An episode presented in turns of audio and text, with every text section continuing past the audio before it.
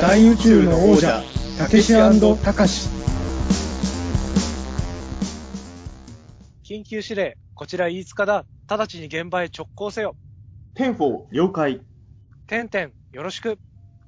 はい。というわけで始まりました。大宇宙のおじゃ、たけしたかし、たけしの方をやらせていただいております。作家でユーマ研究家の中澤たけしです。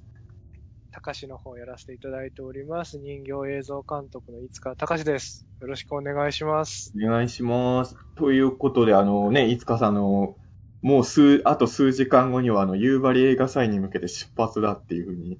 はい。聞いてるんですけれ ど、え、あの、大宇宙の王者、たけしたかしをそんな時に2本撮りしているということでねね、さっきまで1時間以上好きな漫画についてああだこうだ喋ってたんですけど、はいあの、なんか、ちょっと聞いた話によると、飯塚さん今なんか、飯塚さんの中で今大ブームの映画があると聞いたんですけど、いはい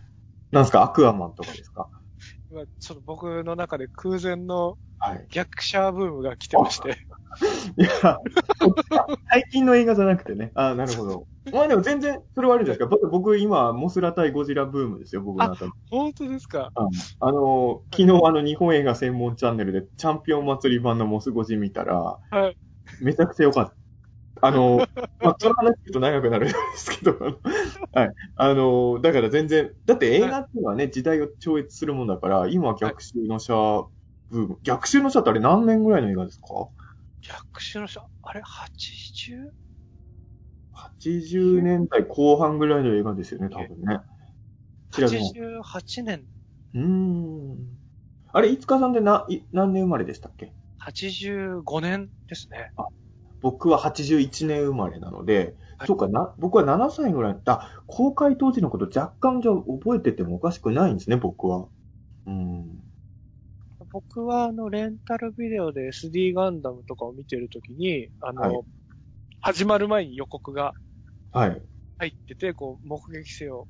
ガンダム、な新世紀って、ゴジラ新世紀と混ざってるかもしれないですけど、完全にゴジなラ ん。か、なんかこう、すごいかっこいいキャッチコピーがつきながら、はいあの、TM ネットワークの歌がかかってるみたいな、うん。あの、予告で、なんかこう、大人っぽいなって思っていたっていうなるほど。ことが最初の出会いですけど、あのーこの回が始まる前にちょっと言っとかなきゃいけないのは、あのーね、まあ今まで第一のじゃずっと聞いてくださってる方は全然いいんですけど、この回だけ聞いてる方がもしいたら最初に僕は告白しとかなきゃいけないんですけど、はいあの、僕あんまりガンダム、あんまりっていうか、ガンダム詳しくないんですよ。あのー、はいはい大宇宙の王者、たけしたかしの多分何本か前であの、ロボットアニメについて語ろうっていう回をやってるので、あのー、聞いてない方はその回もぜひ聞いてほしいんですけど、あのー、パトレイバーとかエルドランシリーズとかはハマってたんですけ ど、意外とガンダム僕通らないままこの年まはでい来、はい、はてい、たはんい。で、あの、もちろんね、長く続いてるシリーズだから、あの、それなりにハマったガンダムもあるはあるんですけど、はいガンダム全体で言うとあんまりそんなに詳しい人じゃなくて、特に宇宙世紀のガンダムそんなに僕実は知らないんですよ。はい。あの、唯一全話見たことあるガンダムが、あの、ターン A とウィングしかないんで、はい、はい、はい、はい。あの、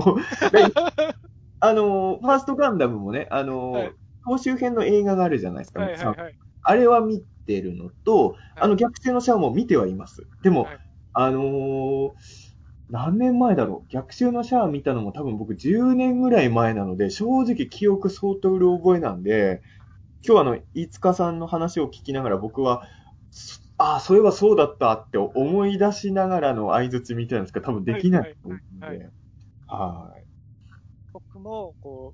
う、ただし、前置きしておきますと、ガンダムシリーズ、割と好きなんですけども、あの、ガンダムの話をみんなで、ガンダム好きですると、うん大概怒られるあ、怒られるんですか一緒に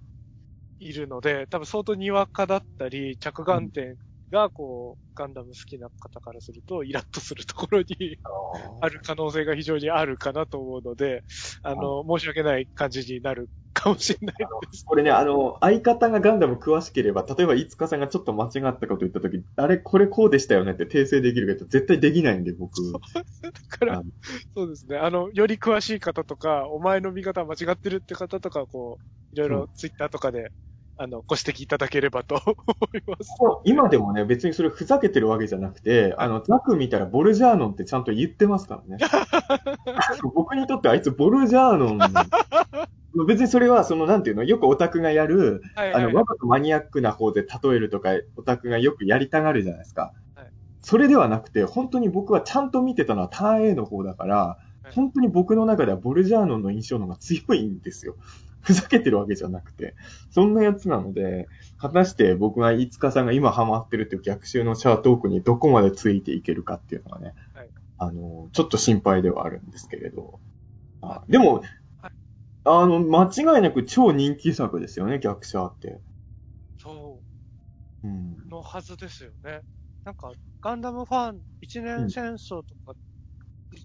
か、は最初のガンダムがすごい好きな方たちからすると、賛否分かれてるっていう噂も聞いたりは慣れてるんだ。へえ。です。それも知らなかったです。そうなんだ。まあ、なんか、で、こうんう、ちょっとそういう中澤さん、そこまで、こう、おガンダム好きじゃなかったり、あ、好きじゃないっていうのは語弊がありますけど、そうですねまあ詳しく、あんまり通ってないので、ちょっとわからないんですよね。あの、見たらね、ちゃんと見たらハマれるかもしれないんだけど、役者、プロボエという中澤さんに、じゃあ、強くこう、プレゼンしたいなと思っているのが、はい。逆襲のシャアに出てくる、こう、ある女の子がいるんですけど、はい。この子が、こう、ほんと僕が理想の女の子なんですよね。理想の女の子。はい。なんか僕、あの、たびたび言ってると思うんですけど、女の子になりたいってよく言う。ああ。セーラーヴィーナスになりたい人ですそうもんなんねで。すよね。ピーナスになりたいんですけど、うんあの、僕がもし女の子に生まれたとしたら、こんな風に生きていいきたいっていううん、あの、か、もしくはこう女の子に生まれてたらすごい共感して、熱い涙を流すんだろうな、みたく、こう勝手に思っている、うんはいクエスパラヤっていう女の子がいるんですけど、はい。その子が、何人ですかはい。何人ですかクエスパラヤ。クエスパラヤ何人なんですかねど、とどこの国の人あ、そう考えても、よく考えたらそうですね。アムロレイってはい日本人じゃないんですか、日本人ではない、日系ではあるとは思うんですけど、そうか、よく考えたらガンダムの登場人物って、シャアとかもそうですけど、日本人の名前のキャラいないんですね。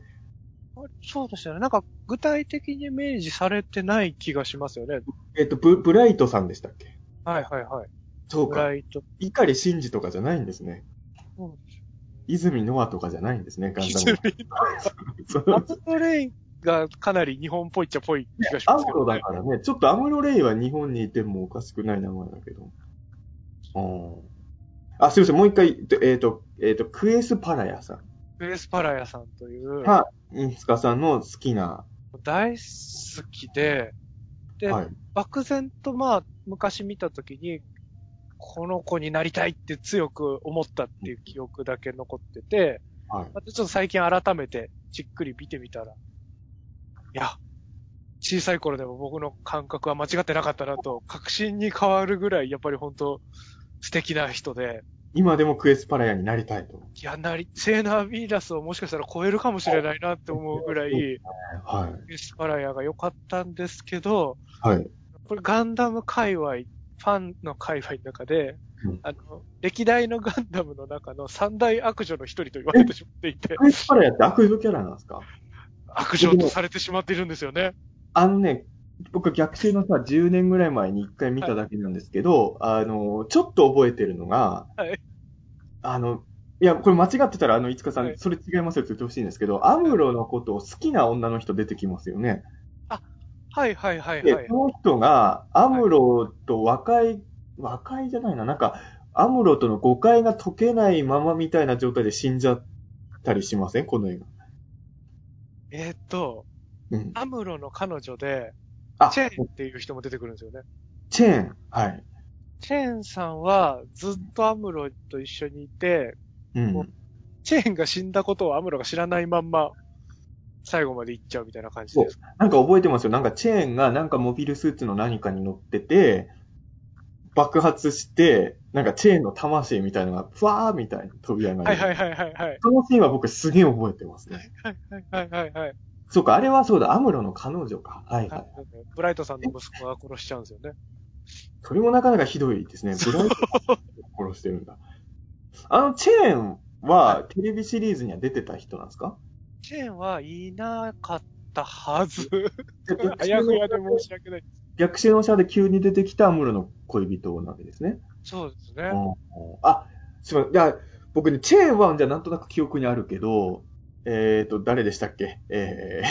クエス、 クエスちゃんは、もう覚えてないなうんガンダムの中の悪女っていうと、僕が覚えてるのは、あの、ビクトリーガンダムに出てきた、名前出てこないんですけど、あのー最後失明させられちゃう人いますよね。縦品さんですあ、かね。手品さんは覚えてます。本当にこいつ嫌なやつだなと思っ て。すごい覚えてるけど。か、え、三大悪女の中の人に片品さんは入ってますか入ってます。あ、入ってるんだ。そう、あれは印象的だったんで。入ってますえ、もう一人、でもガンダムウィングに出てきた悪女、ドロシーぐらいしかいないですもん。ドロシーだったっけ、名前。眉毛飛び出てる人。そうです、そうです。はいはいはいはい。あれは入ってません。い入ってないですね。や、僕は片品さん、でも片品さんは僕すげえ嫌なやつって覚えてるけど、そうなんですね。クエスもそんな嫌なやつなんですかなんかあれなんですよね。はい最初、あのー連邦軍の高官の娘さんなんですけど、はい。えっと、ちょっと地球が戦火にさらされそうかもしんないから、こう、あの、宇宙船に乗るよみたいな感じで、はお父さんに連れられて、い。うんあの、、宇宙船に乗るんですよね。はい。でその時にブライトの息子も同じく、こう、宇宙に、ブライトの家族がうん逃げよう、逃げた方がいいんじゃないか、みたくなってるとこにこう出くわして、ブライトの息子とまず仲良くなるんですよね、うん。クエスがね。はい。いつが。うんで、で、ちょうどその乗り合わせた船が、あの、ブライトさんが艦長やってて、アムロとかもうん。乗ってる船で、はいで、こう、次にこう、アムロに興味を示して、うん。で、その後、こう、なんやかんやあって、シャアの方に、あの、連邦軍の船から逃げて、うんあシャアの、に続婚になって、ああ。ちょっと好きな子が、け好きな男がコロコロ変わるみたいな感じなんです終かね。わ。るみたいな。うん。さらにそのシャア側にいる、あの、ギュネイっていう若い人がいるんですけど、はいその人にもこう好かれて、みたいな、こ、。ああ、ゲネイも男なんですね。はいうギュネイの男の人なんですけど、はで、こう、ギュネイのことをこう邪険に扱って、シャアが好きみたいな感じになったり、うんなんやかんやみたいな、こう、そういう子なので、なんか多分そういうところで、あの、嫌われてるんだろうなと思いあつつあも、あれですよね。あの、僕は今話聞いてるとそんなに嫌いじゃないけど、いわゆるオタクの人って、 まあオタクの人って、僕も大きくしちゃいけないけど、あの、ほら、あの、すぐビッチとか言うじゃないですか、アニメに出る女の人。あの、要はその、好きな男コロコロ変わる女のキャラクターとかって、あんまり好かれないイメージは確かにありますよね。イメージとしては。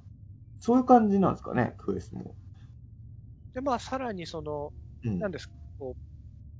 アムロに興味を示したけれど、うんあ、の、チェーンがこう彼女でいるわけじゃないですか。うんうん。 それに対して、あの、あの女っつってなんか噛みついたりとか、 噛みつくっていうのはガガチで噛みつくんですかえっと、ガチで噛みつくシーンもあるんですけど、えチェーンに対して、まあ、口で言うだけなんですけど、あああ、の、なんですかね、初登場というか、割と序盤のシーンで、はいあの、お父さんの、こう、クエスのお父さんの愛人がいるんですけど、はい。愛人のおばさんに噛みついてますね。あの、あ物理的に。最適でも噛みつくんだ。 物理的にも噛みますね。それはやっぱクエスからすればアムロのこと好きなのに、もう彼女がいるからなんだよお前みたいなことをもうはっきり言葉に出して言っちゃうんですね。出して言いますね。その場にアムロはいるんですかアムロはその時いないんですよあねあ、。これがいやらしいですね。なるほどね。ちゃんと男がいないとこで言うんですいね。ないとこでうん。ただでも、こうこれってただのその恋愛感情で、うん。なんか惚れっぽくていろんなとこにあっちゃこっちゃするんだったら、うんまあ、こうビッチと呼ばれてもしょうがなかったりすると思うんですけど、はい。なんかこう、ニュータイプのこう感性みたいなのが鋭かったり、うん。なんかそういうこう、なんですかね。なんかこうニュータイプとか、あとはこう人が、人と人が分かり合うためにどうしたらいいかみたいなので、なんかこう家出してインドで修行してたみたいな過去があったりとか、おーなんかかなり多感な人ではあるんですよね。というか、あれなんですね、ガンダムの世界にはインドとかちゃんとまだあるんですね。インドはある。一応、一応物理的にはあるんですようね。ん場所もそう、だから、なんかこう、で、その、さっきお父さんの愛人がみたいな話したと思うんですけど、その、お父さんが結構愛人をコロコロ変えるうん。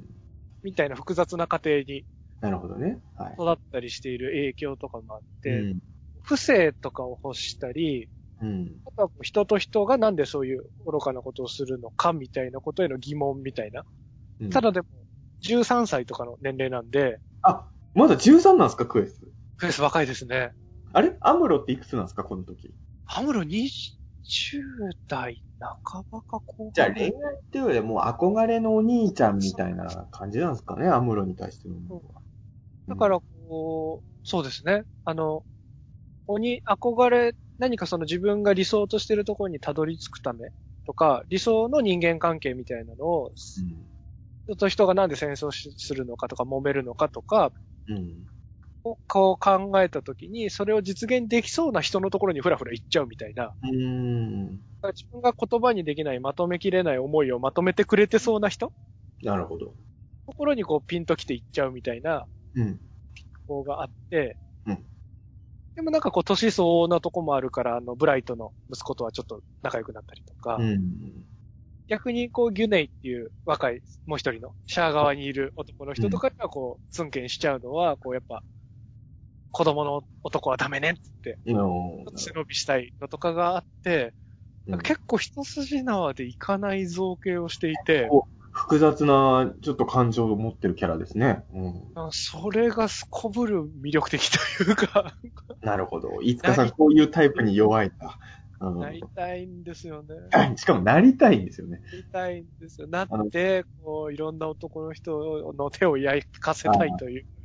クエスと付き合いたいとかじゃないんですね。やクエスにやなりたりたいいじゃんなりたいですね。そうあ。そうなんでも話聞いてると、ね、あの僕が、えっ、と、カテジナさんでしたっけあの辺と並ぶほどの悪女って感じはしないですけどね。なんか、僕のフィルターを通して、ものすごい好意的なあ挑戦をする可能性はあるので、好意的に評価してるとか。うん。あなんかこう、まあ、今、そのクエスを激落ちしたんですけど、うんあのまあ、同じくちょっとその、アムロとかシャアとか、あとはチェーンもし、うんあとはアムロの、あ、ブライトさんの息子さんはい。のハサウェイっていう人なんですけど、うんとか、なんかみんなそれぞれ、そういうこう、なんですかね、アムロとシャアで言えば、あの、本当若い頃から、一年戦争の時から、こう、ゼータ、ダブルゼータを経ての逆襲のシャアで、こうどういうふうに成長してきたのか、もしくはどういうふうに成長できなかったのかとか、うん。あのーすごい不完全な人として描かれてるんですよね、両方とも。なるほど。はい。だから、アムロがもっとこうだったら、もっとまともな世界になってただろうにとか、そういうこう、爪の甘さとかダメなところとかが割と生々しく描かれていて、うん。うん。あなんかこう、なんですかね、その人がいる感がすごい強い。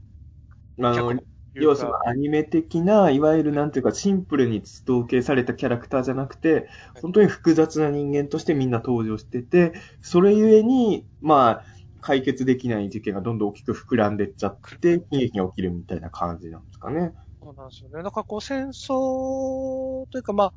ジオン軍の残党で作られたネオジオン軍はい。と、まあ、宇宙連邦軍の、うん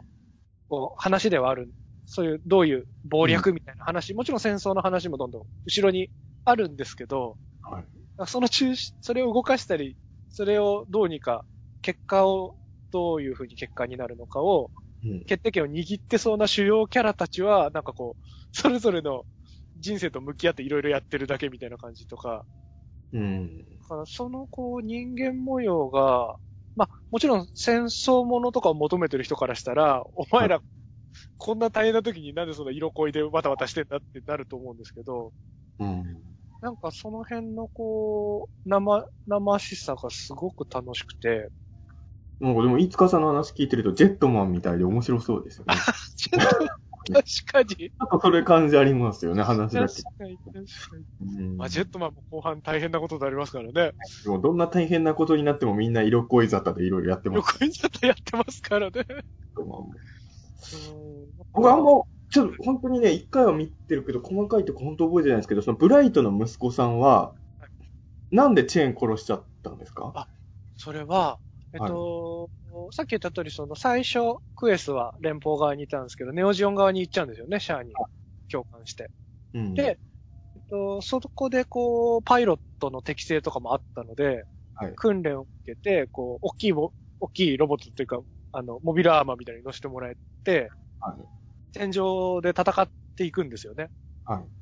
いで、えっと、ハサウェイ、そのブライトの息子さんは、こう、クエスをどうにかして取り戻したいっていうモチベーションでずっと劇中いるんですけど、はいで、こう、途中抜け出したりして、うんあのこっそりジガンに乗って抜け出したりして、クエスを探しに行くんですよね。うん。こう、クエスが戦ってるとこにこうハサウェイが行きますよね。たどり着いて。でうん、えっと、結局、あのーシャアはクエスをこう、結局、懐いてきてるクエスをうまいこと、こう、パイロットとして利用してるだけなわけですあよ。ーなるほど。シャアはクエスのこと全然好きじゃないんですね。じゃないんですよね。僕、これもう本当ガンダムファンの人から怒られちゃう、うろ覚えの発言しますけど、これはガン、シャアってちょっとロリコン、 ロリコンじゃなくて、なんか、誰だっけ誰かが自分のお母さんになるかもしれない人だったんだみたいラな。ララーですよね。ララーそうだから、女の人に対しては純真なのかなと思ったけど、そういうわけでもないですね、シャアは別に。シャアはもうずっとララーに引きずられてるんですよね。ララのことしかないから、そうもうクエスを利用する気満々。もうあれ、だから碇言動なわけですね。もう ただちょっとシャアも、利用することしか考えてないんですね。あ、でもそこまでストイックじゃないんですよ。あ、そこまでストイックじゃないんだそ。こ言は動よりストいイックいじゃとなこい。で、うんあの、シャアは、今、ナナイさんっていう、すごいこう、なんですかね、切れ者で、ちょっとうん大人の顔、魅力を爆発させてるお姉さんと付き合ってるんですよ。あ、ちゃんといるんだ。こういう人が。でも、やろう。うん。シャアはもう、とにかくこう、ナナイが優しくしてくれるから好きみたいな感じで。で、でうんナナイはナナイで、まあ、その、ずっと、あの、シャアが、あの、 ダラーのことばっか頭にずっと引きずってる野郎だなってことは分かりつつも、まあ、今愛してくれるならいいですよ、みたいな、こう、大人な恋愛枠みたいな感じで、シャアとナナイがいて、なるほど。そうで、そこにこう割り込んでくるクエスは別に、あれなんですよね。全然ピンと来てなくて。クエスって13ぐらいなんですもんね、言うてもねそ。うそうですそうです。シャア、シャアだって20代中盤なんです20代ね。中盤か後半ぐらいだと思いますよね。なマナイはいくつなんですかナナイさん多分、シャアと同じかちょっと上ぐらいじゃないですそか、れはまあ確かにク若エいスかもしれないですけど。ごめんなさい、適当に言ってますけど。軽くあしらわれちゃいますね、じゃあクエスの方がね、多分。でもなんかまたこう、ナナイがいないところではクエスにちょっと甘い言葉を言ったりして、う まくクエスを、やなやつだな、シャア。 うん。そんなキャラだったんだ、 そうか。でもそれをこう、ラストバトルでアムロに指摘されて、うん。こう気づく時があるんですよね。え、それは、お前はおん、おの、お前は女を利用してる野郎だみたいなこと言われるってことですかそうです。クエスをこうなんか、あの、なんですかね、道具として、こう、利用しただけのくせにって言われて、はこの行為を利用しただけだって言われて、そうかみたいな。い。ってことは、シャア無意識なんですね、無作意識でやって、お前無意識でやってたのかっていうところとかもすごく言って、でもリアルですね。そういう男いるもんな。からねあ。えーそう、やっだかぱらそこが富野さんやっぱ上手いんですね。うまいんですよ。で、なんかその問答の末に出てくるのが、ララは私の母になるはずだった人だったとが出てくるんですよね。あのセリフって逆襲のシャアのセリフなんでシすャかアのほんと最後のセリフですね、シャアの。そう、いや、そっかそっか。なるほど。で、まあ、あの、ハサウェイがなんでチェーンをっていうところに戻ると、まあ、はいそんな感じで利用されて、クエスが、あの、戦場にいるわけですよね。はい。で、それをこう、助けに、頑張ってハサウェイが来るんですよね。うん。えっと、で、そのハサウェイとかを追っかけて、チェーンも出てって、うん。で、ハサウェイ、あとクエスとハサウェイとチェーンが、三人同じ場所にいる状況になるわけですよね。はい。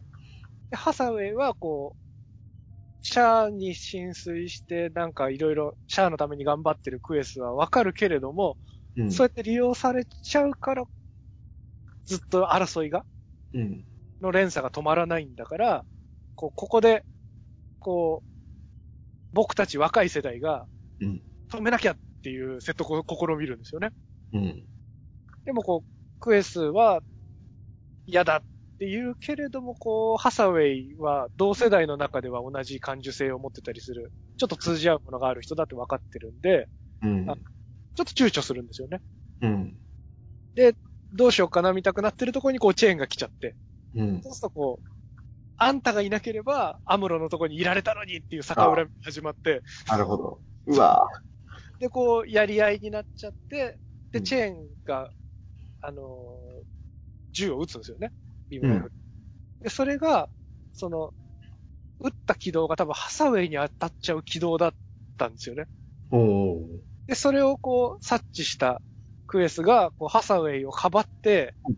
あの、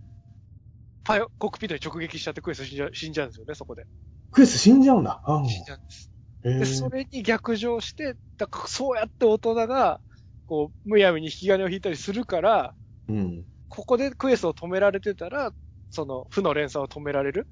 うんきっかけになるかもしれなかったのにって言って逆上して、チェーンを取るっていう、 おー。っていう流れですかね。地獄絵図ですね。地獄絵図なんですよ、本当に。そんなすごいドロ、そうか、僕でも10年ぐらい前に見てるはずなんですけど、いや、確かにでもね、僕あの、正直言うと逆死のシャアで覚えてるシーンあんまないんですけど、その、チェーンが死んじゃったあたりはすごい覚えてるんで、はいはい細かいとこは覚えてないけど、やっぱすごいそこのドラマは衝撃的だったんですよね、言うても僕にとっても。うん。ちょっとこう、大人になってからもう一回見てみるって、なんかそっちの人間関係のその地獄絵図が、あの、楽しめるのであれば、なんか、すごくそこでも味わい深いなっていう。あでも、飯塚さんのこの解説を聞いた上で、まあ、全部ネタバレにはなってますけど、いその上でちょっともう一回見返したくは確かになりますね、僕なんかは。うん。なんかすごい僕が好きそうな話ですよね。なんで10年前に僕あんまりピンとこなかったんだろうな、という感じが逆に。うん。なるほどね。ああ、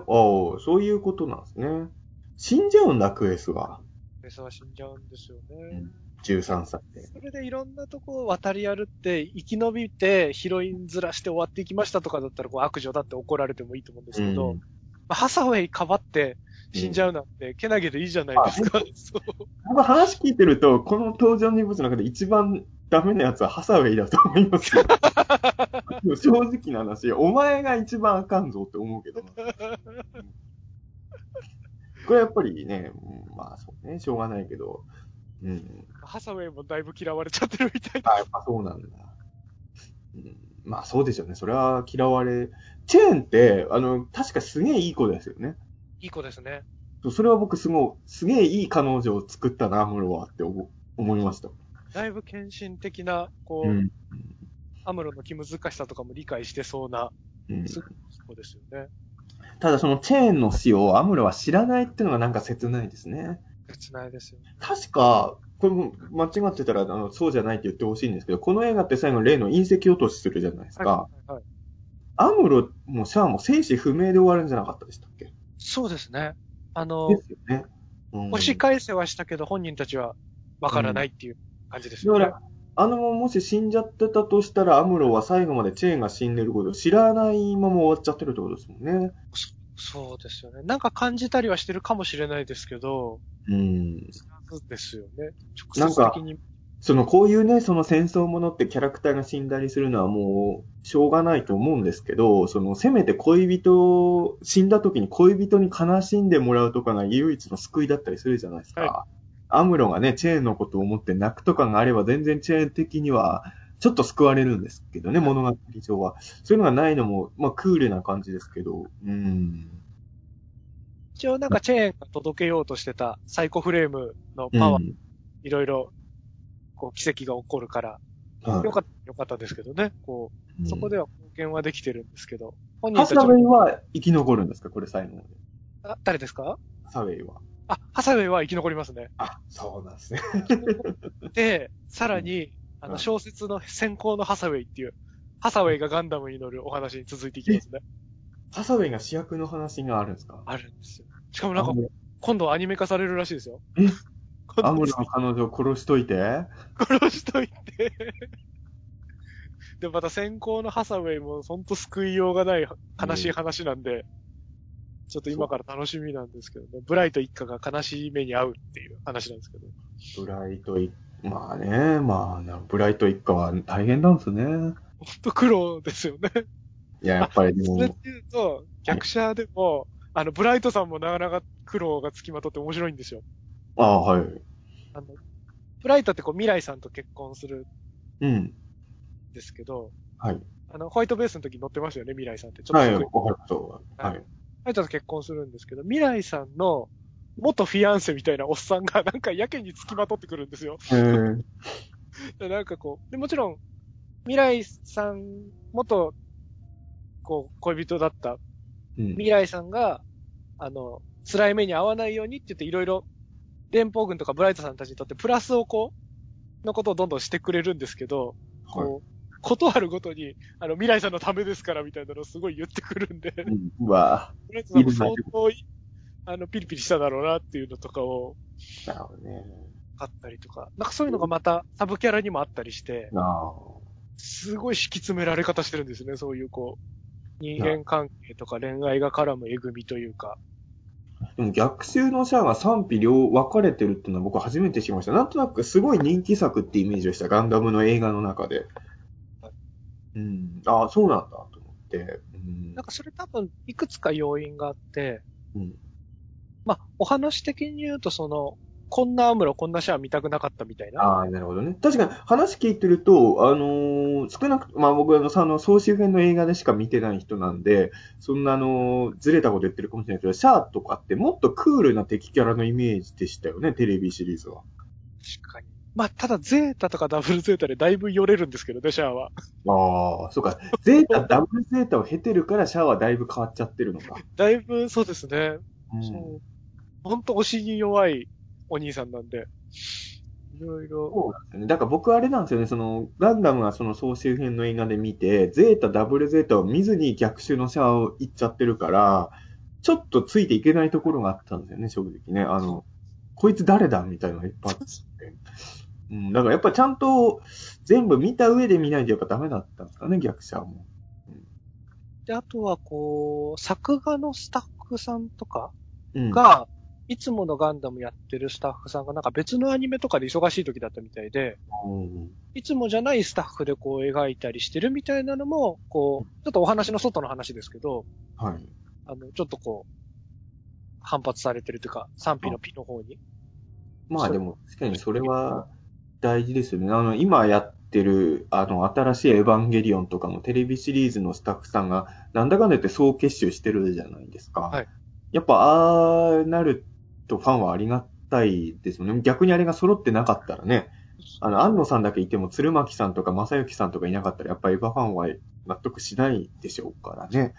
揃った上でやってるんだったら、何が来ても、もってとこもありますけどね。こなるう、ほどね。そういうのもあるのか。うん。まあでも、そうですね。僕、逆襲のシャアの思い出といえばですね、はい。あのウルトラマンダイナの好きなエピソードで、あの、歌方の空夢っていうのがあるんですけど、はい。あれのラスト、逆襲のシャアのパロディなんですよね。 へー。それはすごいね。あの、へー。まあ僕、実を言うと、逆襲のシャアよりも先にウルトラマンダイナの歌方の空夢見ちゃってるんで、はいす大変申し訳ないんですけど、逆襲のシャア見た時にウルトラマンダイナを思い出しちゃって、 あのーいや、あのー何で知ったのかななんかで、あれは逆襲のシャアのパロディなんですよって聞いたんですよね。へー。あ、そういうことなんだ、と思う。あの、だからあれなんですよ。最後に、あの、ウルトラマンダイナとあの、マウンテンガリバー5号っていうロボットが隕石を押し返すんですよ。へー。それがね、そう完全に逆襲の、逆シャアのパロディみたいになってて。だからどうしてもあの、一瞬僕はアムロとシャアがウルトラマンダイナとマウンテンガリバーゴーンにあったっていうのはすごい覚えてるんですけど。まあ、でも逆に言うとね、ウルトラマンでパロディにされるぐらい、あの、やっぱメジャーなアニメなんですよね。やっぱ逆襲のシャアっていうのは。だからやっぱりまあね、だから僕あの、その、大宇宙の王者のあの、ロボットアニメ界でも話したんですけど、あんまりガンダムを通らずにここまで来ちゃったんですけど、ね、やっぱり本当はね、ガンダムとかもっとハマるきっかけがあれば、今からでもね、あの、ちょっともっといろいろ見ていきたいなと思って、とりあえず逆者はでも見返したくなったな、いつかさんの話聞いたら。あの、いつかさんと一緒に見たいです。そうですよね。あの、知らないキャラがいっぱいいるんで、はいはいはいあの、このキャラはこういうバックボーンがあってとか、このキャラはゼータでこういうことがあってとか、解説してもらいながら、見たらめちゃくちゃ僕もハマれそうな気がする、逆者。ちょっといいのが、あの、原作っていうかその、えっと、初代ガンダム、ゼータガンダム、ダブルゼータから、続投組がほんと少ないんですよね、逆襲のシャアって。ああ。結構初出のキャラが多いので、そういう意味では、こう、そこだけ切り抜いてみても、その、うんまあ、組織とかの話とかちょっとわかんなくなっちゃうかもしれないですけど、はいでも楽しいんじゃないのかな。うん。あとやっぱセリフがいいんですよね。こう、あの、行間をちゃんとこっちが読み取ろうとしないと分かってここないセリフがたくさんあって、すごくいいんですよね。まあやっぱドミノ作品はセリフ独特ですもんね。あのですから。もうガンダム通ってないくせにあのイデオンとかダンバインは見てるんですけど、はいはいはいはい。やっぱり独特ですもんね。独特ですよね。ギュネイってさっき若い人いるじゃないですか。はい。ギュネイもクエスのこと好きになっちゃうんですけど、えー、クエスモテモテなんですね。メモテで、で、シャアなんか、こう、やめなよみたく説得するシーンがあるんですけど、うんそれの、その、シャアを落とす、ディスる発言がすごくいい良くて、あの、うん寝言で、ララって名前を呼んでる、呼んでたのを聞いた女性は、たくさんいるって話だぜ、みたい なこと言うんですあなんか生々しいなと思って。確かに、あの、ロボットアニメとかでも恋愛とか描かれるのは多いけど、生々しいですね、話聞いてる生と々。しいんですよね。うん。いやー、なんかちょうどもうね、今、今、いつかさん、なん、あのー、もともと逆襲の者は好きだったと思うんですけど、今急に逆者ブームが来てるのは、なんかきっかけがあったんですかきっかけは、うん。なんかあの、作業してる時とか僕ずっと映画をかけてるんですけど、はい。ちょっとアニメをそろそろこううんかけるサイクルかなと思おうはい。って、あのー、アマゾンプライムとか、ネットフリックスとかで結構ガンダムが配信されてて、うん。それに逆者もあるんですよね。はい。で、あ、久しぶりに TM ネットワークでも聞いてみようかと思って、うん。なんひなしにかけたんですけど、はい。そしたらもう、なんとなしかけとく場合じゃないぐらいハマり込んじゃったっていう感じでいすね。やー、そうですね。いやー、でもちょっとね、あーでもまあこういう感じで、いや、僕正直言うと、あの、は、見たことない映画ではなかったので、10年前ぐらいに見て、気になるシーンはちょこちょこあったけど、まあ、ハマり込んだ映画じゃないっていう、一番見返す機会のないポジションの映画 に。もう、なんかい見たもろいののろ、うん、楽しむポイント知った上でもう一回見てみたら、全然なんか印象変わるような気がしてきたので、ちょっとそれは、うん、ぜひちょっと見てみてもらっ見てみて、ごっこしましょう。ごっこあなた噛みましたクエスが噛んだんですって言った。ごっこしたい。口に出して言いたい日本語がたくさんあ、あるんで。そう。まあ、ガンダム語録はね、いろんなとこでよく話題になってますもんね。確かにあります からね。そうちょっと、じゃあ、わかりました。あの、ちょっと、あの、パトレイバーの3周目を一旦やめて、ガンダムに行った方がいいかもしれないですね、そのとね。今ね、僕の中でね、あの、第、第8次押し守るブームみたいにお、えー。はいはいはいはい。もうちょっとね、最近押し守るずーっと見返してたんですよ。あの、赤いメガネとかまで見出しちゃって。いいですね、いいですね。いいんですかね、もういいです。いや、僕は星守るコント好きなんですけど、はいあの、あ、やばい、名前が出てこない。あのーあ、名前が出てこないな。あれ何でしたっけ砂浜をずっと歩いてる映画。何でしたっけ砂浜をずっと歩いてて、たまにバケモンと戦う映画がある。アバロンじゃなくて、アアバロンじゃないです。アバロンはもっとストーリーがあるんで、全然。あれなんだっけアバロンみたい な一般アバって何だっけなんだっけな、あの、押井守大好きな僕も、あの、3回読んで3回とも途中で挫折してるっていうね、恐ろしいものが1本だけあるんですけど、そう。それ以外は僕、あの、世間で退屈って言われてるやつも全然ありですね。うん、押井守は。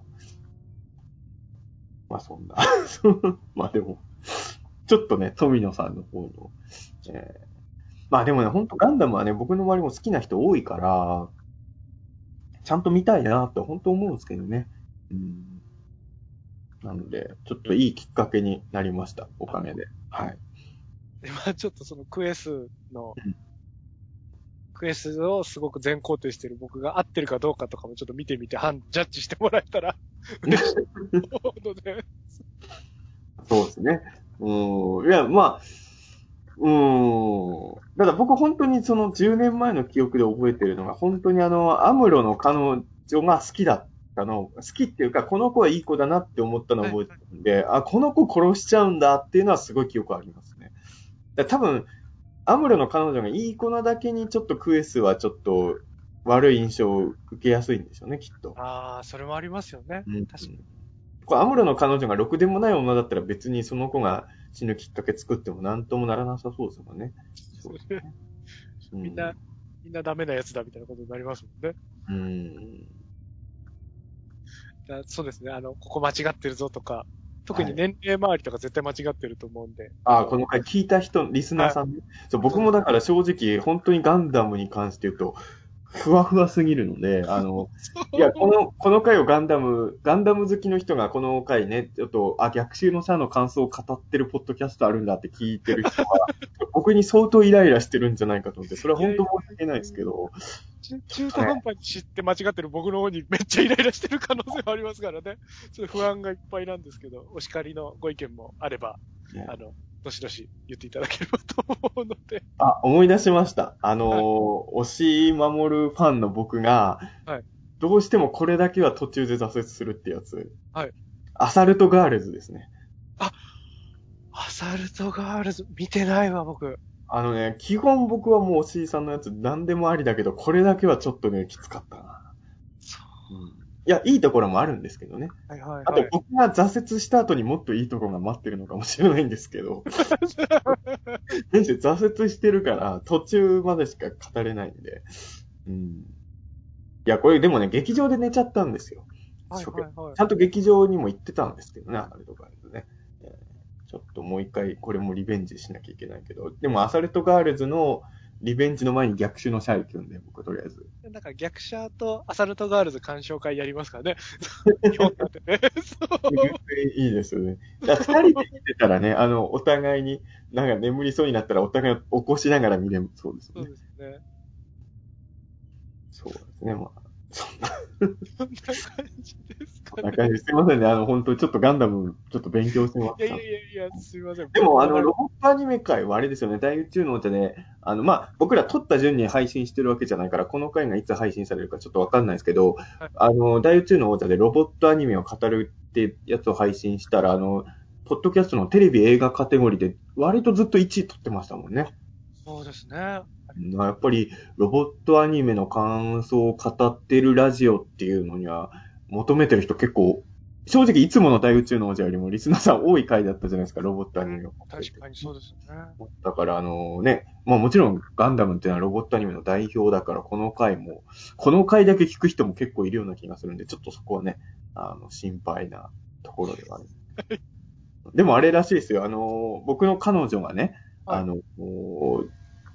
大宇宙のじゃ大体いつも聞ける、聞いてくれてるんですけど、ロボットアニメの回だけは途中でわからなすぎて挫折したって言ってます。そうなんですね。いや、まあまあ、いろいろあるんでしょうね、そこはね。ロボットは好きな人も多いけど、入っていけない人もやっぱり多いみたいな。はいはいはいい。ろいろある。なんかね、ロボッなんか僕が、あの、飛ぶロボットより飛ばないロボットのが好きっていうところあたりで挫折したって。あ、そうなんですね。よくわかんなかったんですよ、何を言ってるかずっと。かあ。そっか、飛ぶ、飛ばないの、ロマンの差みたいなとかも、やっぱり分かんない人にとっては、どうそでうだも、どうでもいいことですもんね。そう、僕がだからあんまりガンダム行かなかった結構キリは、飛ぶロボットじゃないですか、ガンダムはね。はい、はい、はい。あのはい、パトレイバーとか、ぼあの、エヴァンゲリオンもそうですけど、飛ばない奴らが好きだったから、ボトムズとかね、ガンヘッドとかが好きだから、あー、かっこいいですよね。うん、なんか飛ぶとスーパーロボットな感じになっちゃうんですよね、はい僕の中のイメージ。だからあの、マジンガー Z とかがね、あの、それこそ僕エルドランシリーズとか大好きだからですけど、あの手のやつが飛ぶのは全然ありなんですけど、はい。なんかね、そう、なんか戦争用のロボットが飛ぶっていうのがちょっと、あの、あの、そんな猛烈にダメって感じじゃないけど、ちょっとね、乗れない時も正直あったっていうのが僕の傾向では確かにあったんですけどね。うん。でも、飯塚さんの解説付きの逆者は本当楽しみですよ。え、飯塚さんガンダムで一番好きなのは、あの、その、ガンダム全体で逆者って感じですか全体だと一個に絞るの難しいですけど、逆襲のシャワー、そうですね、トップクラスうに好。きですね。やっぱ宇宙世紀が好きなんですか飯塚さんガンダムの中では。でも、ターン A と、うん。あと G のレコンギスタが好きですあね。ーターン A はあれでも厳密に言うと宇宙世紀の世界観でもないのか。あの世界って G ガンダムとかもあったことになってんですもんね。そうですよね。全部のガンダム世界の最後ってことですよね。だから、きっと神野さんの中の世界では、あの、まあ、何回か文明滅びてるかもしれないけど、全部同じ時空であったことになってるんですもんね、ガンダムがね。そうですよね。あれ、あれも G ガンとかも含まれてたんでしたっけあの、ターン X が、えっ、と、あの、シャイニング、あ、シそっか、シャイニングフィンガーだ。ャイニングフィンガー使ってったりもしてましたからね。これがシャイニングフィンガーかってね。だから、その、 そこぐらいでしたっけ、G ガンダム要素って、ターン A は。なんかあの、黒歴史のシーンで、どのガンダムが入ってるかちょっと止めてみてみないとですよね。ターン A はね、本当に僕、めちゃくちゃハマったんですよね。あれはいいですよね。で、やっぱウィングもね、ちょっと前まで MX で再放送してたじゃないですか。はいはいはい今は見てなかったけど、あの、やっぱり懐かしいからちょこちょこ見てたんですけど、やっぱりキャラ立ちがすごいす立っごてるい。じゃないか、みんな。あの、そういう意味で言うと、逆襲のシャアと違って、リアルな人間かっていうと、全然リアルな人間じゃないばっかりなんですけど、そういうのも見ててやそっぱれが、それがいいですよね、むしろ。あの、ウィングを見ながらリアルな人間はとか言ったらどうしようもないですからね。うん。あの、ケレンと、あとあの、戦う時に流れる、すげえかっこいい音楽。平成ガメラと音楽同じ人ですからね。いいですよね。響くというか。うん。まあでもね、いい加減僕もあの、ターン A とガンダムウィング以外のガンダムの記憶はあやふやっていう状態から出してもね、い、い時期だとは思うんで、えーちょっと逆者とか宇宙世紀とかもちょっとこれを機会にもう一回再チャレンジしたいなとは本当に思うので、ちょっと、まあね、あのー本当にあの、ガンダムファンの人は最後にすいませんでした と。すいません、僕もすいません。本当にあの、本当にあの、いや、だって多分ね、いつかさんがガンダムの話してるときに僕が本当にあの、どうでもいい質問いっぱいしてたと思うんでね、えーそれはちょっとガンダムファンの人に本当ごめんねっていうしかないのでね。なんか的外れなことを言って、いっぱい言ってたらごめんなさい。ま あでも、いつかさんの場合に関して言うと、ガンダムをこういう目線で見てる人もいるんだよっていうのは、僕は多分、ガンダムファンの人からしてもいいと思いますよ。僕もあの、あの、ゴジラとか大好きじゃないですか。はいあの、全然自分と違う目線でゴジラ見て語ってる人の意見聞くの好きなんで、はい。全然良かったと思いますけどね、そこは。うん待ってもらえたら幸いです。あ はい。ということで、あの、ありがとうございました。りがとうございました。